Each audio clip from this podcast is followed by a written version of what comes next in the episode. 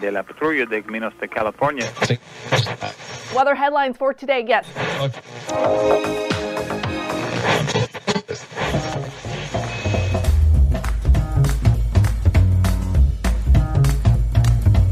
To the Revenue Generator Podcast, an I Hear Everything production. In this podcast, you'll hear how industry leaders integrate sales, marketing, product, and customer success into a single business unit with a common goal of optimizing their revenue cycle. We'll unearth how innovators integrate data, technology, people, and processes to expedite demand generation and increase recurring revenue. Sit back, tune in, and get ready to meet a member of the revenue generation. Here's the host of the Revenue Generator podcast, the CMO of Lean Data, Doug Bell. Welcome to the Revenue Generator podcast, where we members of the Revenue Generation share solutions for how you can integrate your business to optimize revenue. I'm your host and the CMO of Lean Data, Doug Bell. And today we're going to discuss the benefits of revenue operations and why a chief revenue operations officer may be coming your way soon. Joining us is Rachael McBrearty, who is the chief customer officer at Lean Data, which provides modern revenue orchestration for today's growth leaders. In Rachel's spare time, she's also the host of the OpsStars podcast, where marketing operations, sales operations, and customer success operations support each other through sharing ideas, best practices, and discovering innovative new strategies. And today, Rachel and I are going to discuss how and why is revenue operations evolving. Okay, here's my conversation with Rachael McBrearty, the Chief Customer Officer at Lean Data. Rachel, welcome to the podcast. What's it like being on the other side of the microphone?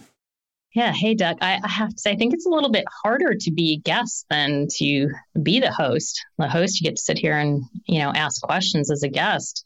I had to do a little prep to make sure that I could represent my audience well. So I'm excited to be here today.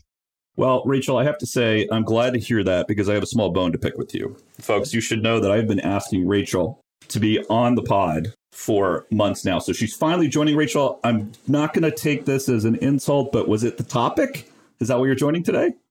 Honestly, it was the time, Doug. I really wanted to make sure that I represented my guests that have been on the podcast well. I am not the expert in revenue operations. I facilitate conversations on the podcast to kind of connect folks so that we can get those best practices and new strategies for revenue or operations, you know, out to our community, but I am not the expert. And I wanted to make sure that I was prepared to represent those experts here. So I kept delaying it. I did. But apologies for that. Hopefully, I will deliver some great content in exchange for the delay.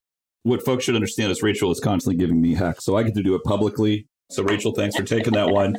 But, you know, that's part of the reason I'm so excited to get you on the show because you have watched really that you've been in the middle of the evolution of revenue operations as a thing, right? So, I don't know that the term revenue operation existed prior to you joining Lean Data. And of course, you've been a really big part of the OpsStars community in building that out. And then over the summer, you were audacious, you were bold, and you started a podcast. And we know that's not an easy thing to do. So, as a part of that podcast experience, you get to talk to revenue operations professionals who are in the guts of that transition, making that change, right? So, Rachel gets to be the clarion clear voice of what's happening. So, Rachel, let's start out with the definition of revenue operations. We just had a chat and talked about how the fact that G2 Crowd sees it completely differently. So, channel the OpsStars community. Tell us what revenue operations is. Thanks, Doug. Yeah, it is interesting. I think when I started at Lean Data, revenue operations was not a thing. And we recognized that there was value in, in bringing together how my guests are defining it teams that support customer success, marketing, and sales. So, all of those people who are on the front lines, it's the operators behind the scenes who are those directors making that buying experience work, right? So, you are really bringing a team together, and their job is to align customer success, marketing, and sales to buyer experience. That's what my guests articulate over and over again. And they might say it in a way as saying it's supporting the revenue processes, the tools, the tech stack, reporting, analytics, enablement, but underneath it all, again, the buying journey. So I think what's interesting is bringing this cohorts together in service of that buying journey and that's really the spirit of which we set out to do is the pain that the buyers go through and experience with your company realizing that in order to break down silos you've got to bring the operations teams together to connect across the organization one of my guests, Jordan Henderson, I think put it well too. He said, We're here to service the buyer journey. Jordan is the director of revenue operations and he reports into a CEO, which we can talk about later. But he said to me something that really resonated. The buying journey doesn't end when the contract is signed, it ends when the customer churns. So I'll just pause on that. So my guests kind of bring that as their mindset into why revenue operations and what it needs to serve. I like that definition, Rachel. And I think that one of the threads that you're pulling on there is this representation of the buyer's journey. And I want to stay on that for a bit because I think as sales and marketing leaders, as revenue leaders, we understand how critical it is to service the buyer's journey well. But I'd also say that, you know, there's this interesting thing that tends to happen when new ideas and specifically new organizations begin to form. This idea of leadership balanced by pain, right? And so talk to me about how the OpsStars community feels about that kind of tilting point. Is it their job to deal with the pain? And when they start dealing with that pain and kind of shifting over to leadership, what are the things that kind of drive them between that balancing point? Again, between this idea of I'm dealing with pain versus I see a better way with the buyer's journey. Yeah, I think it starts out very much for ops teams as being that tactical operations group that is dealing with those pains and trying to figure out how to fix them. I think that is sort of, if you think about a maturity curve, that is normally where it starts because you're trying to address, you know, whatever's popping up in the business. And then it starts to get to where, you know what, we can't scale by running around putting out fires and addressing these pain points. So we really need to start to make changes with scalability in mind, maybe putting that metrics in place like SLAs or things that are going to help us to be more proactive in seeing where where issues are rather than reactive of like you have to help me I'm not hitting my numbers. And so then I think it enables them ultimately to get to that final stage of that customer based operations or thinking about that journey. But I think there is a bit of a maturity as you start to build the team. It's difficult to just maybe start with customer based. I think if that answers your, your question, it's a step toward it. Yeah, it does. And so what you're effectively saying is the RevOps team really it depends on the RevOps team and their place in that maturity curve, right? And it feels like part of what's happening as well is it's like this idea of Novocaine. They're Novocaine right now. And at some point you're like, gee, maybe I should brush my teeth. So, you know, where are those RevOps folks between the here's the Novocaine versus brushing the teeth? And what I'd love to dig into here, Rachel, is what are some examples of those acute pain points that RevOps professionals typically are trying to tackle? Well, they'll talk about it as the gaps in the customer experience. Might be issues with conversion. And by that, it's, hey, why did that customer leave? Why did they abandon that process? Why did it not carry through? Or gaps and points between the teams or handoffs are falling off. So, hear a lot about the gaps. How do we bring together and bridge the gaps? So, passing to the right actor at the right time to meet that customer where they're at so that they stay, so that they can improve ultimately the value and velocity of deals because they fix those gaps. Are there some particular gaps that you find are common gaps that they're starting with, common pain points that usually you talked about conversions as an example, improving conversions. You know, what's the typical starting point for an ops person in terms of that first pain point they're tackling? They might look at well, making sure that all the actions are taken that need to be taken? Did you respond when you were routed a lead or have an opportunity that you need to action that's been sitting there and maybe we're seeing activity, but you haven't reached out to that customer? So it's looking for where are we not responding in a timely manner or just not responding at all? So things that they're able to see and get visibility into tend to be that that low hanging fruit. So they initially have exposure to real pain points in the buyer's journey. You talked about conversions as a starting point. And it feels like they're beginning to kind of tackle each of those in kind. And in doing so, they get this bigger picture of what's going well and what's going poorly. So, starting point, let's say that's conversions. Is there an end state? Is there this nirvana for revenue operations professionals that they're looking to achieve the moment they spike the football and walk away and retire and go on an island somewhere?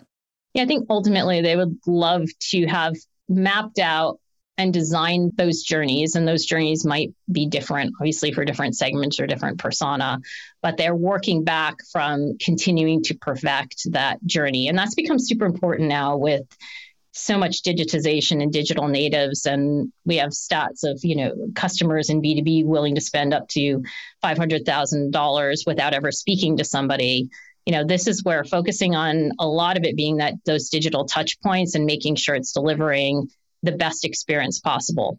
it could be then looking once you kind of you have that framework and they're designing the framework and the the journey experience it's also looking at are you attracting the right people?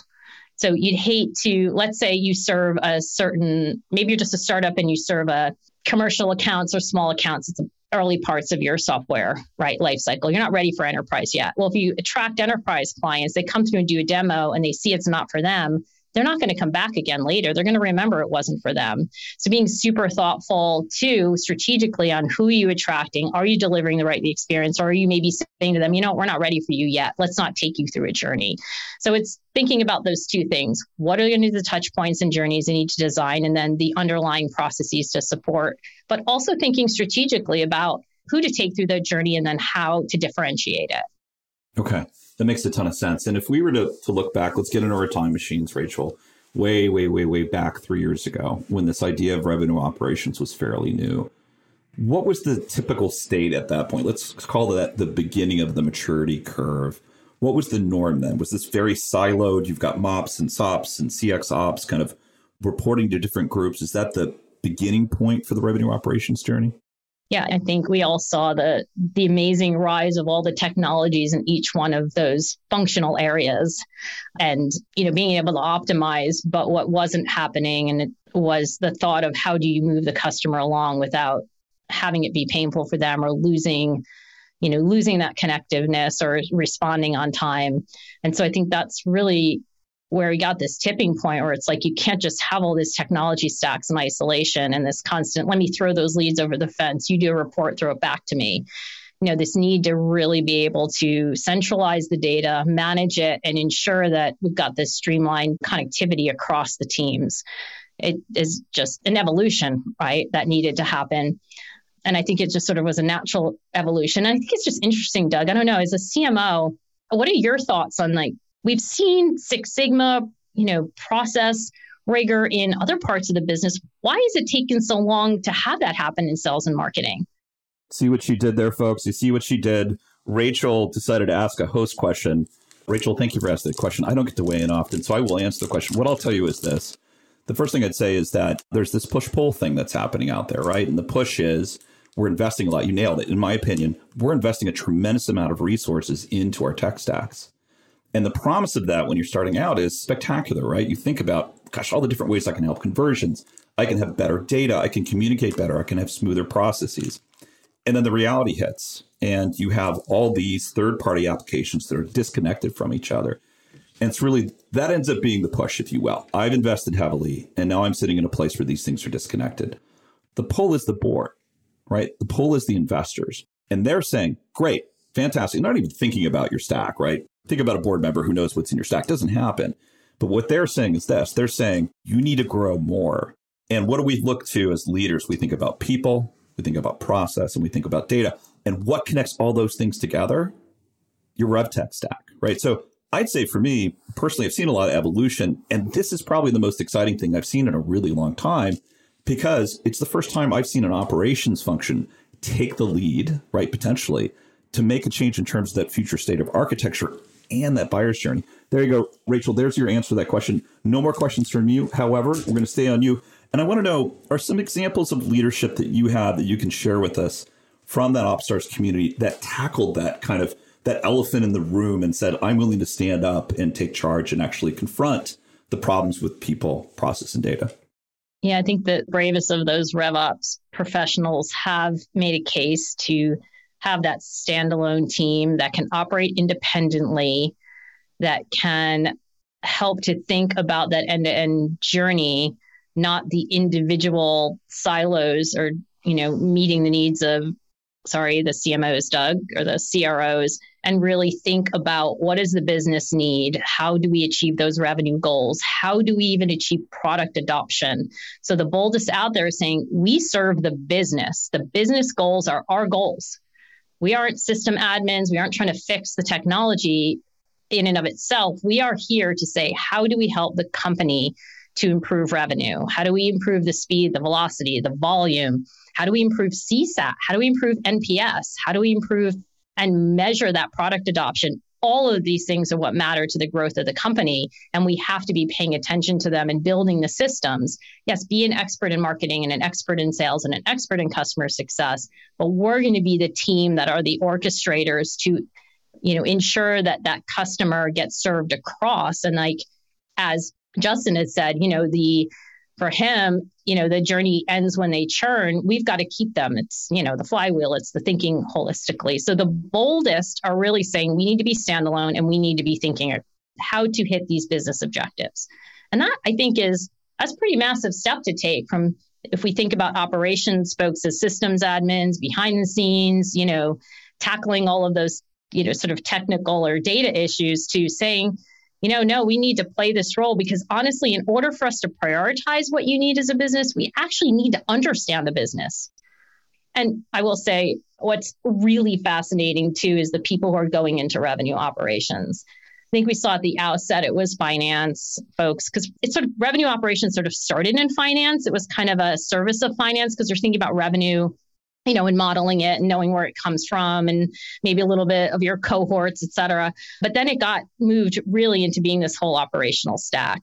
And now it's starting to attract folks that are, let's say, more innovative thinkers, problem solvers, design thinkers who see the opportunity to really bring in you know, if you bring in design thinking, what is that? That's the process for solving problems by prioritizing against customer needs. And they think of their prospects, their customers, and their internal customers as being those customers, and then using empathy, observation to understand how to serve them in order to hit those goals. I mean, it is where this is going is really pretty exciting.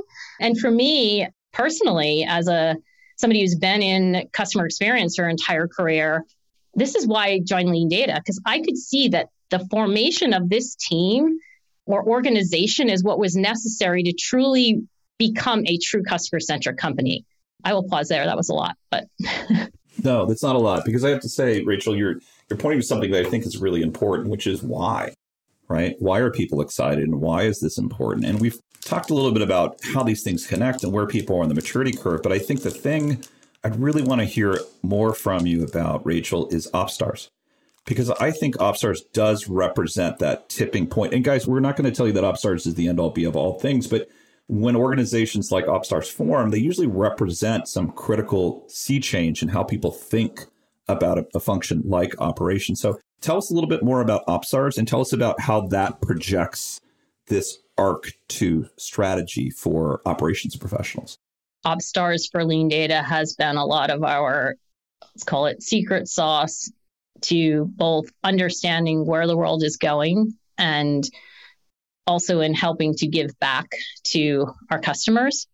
And so, what's really powerful about OpsStars, to, to answer your question, is I think we had started the seeds of it. Evan Liang, our CEO, started it eight years ago in a by pulling folks together in a restaurant during Dreamforce.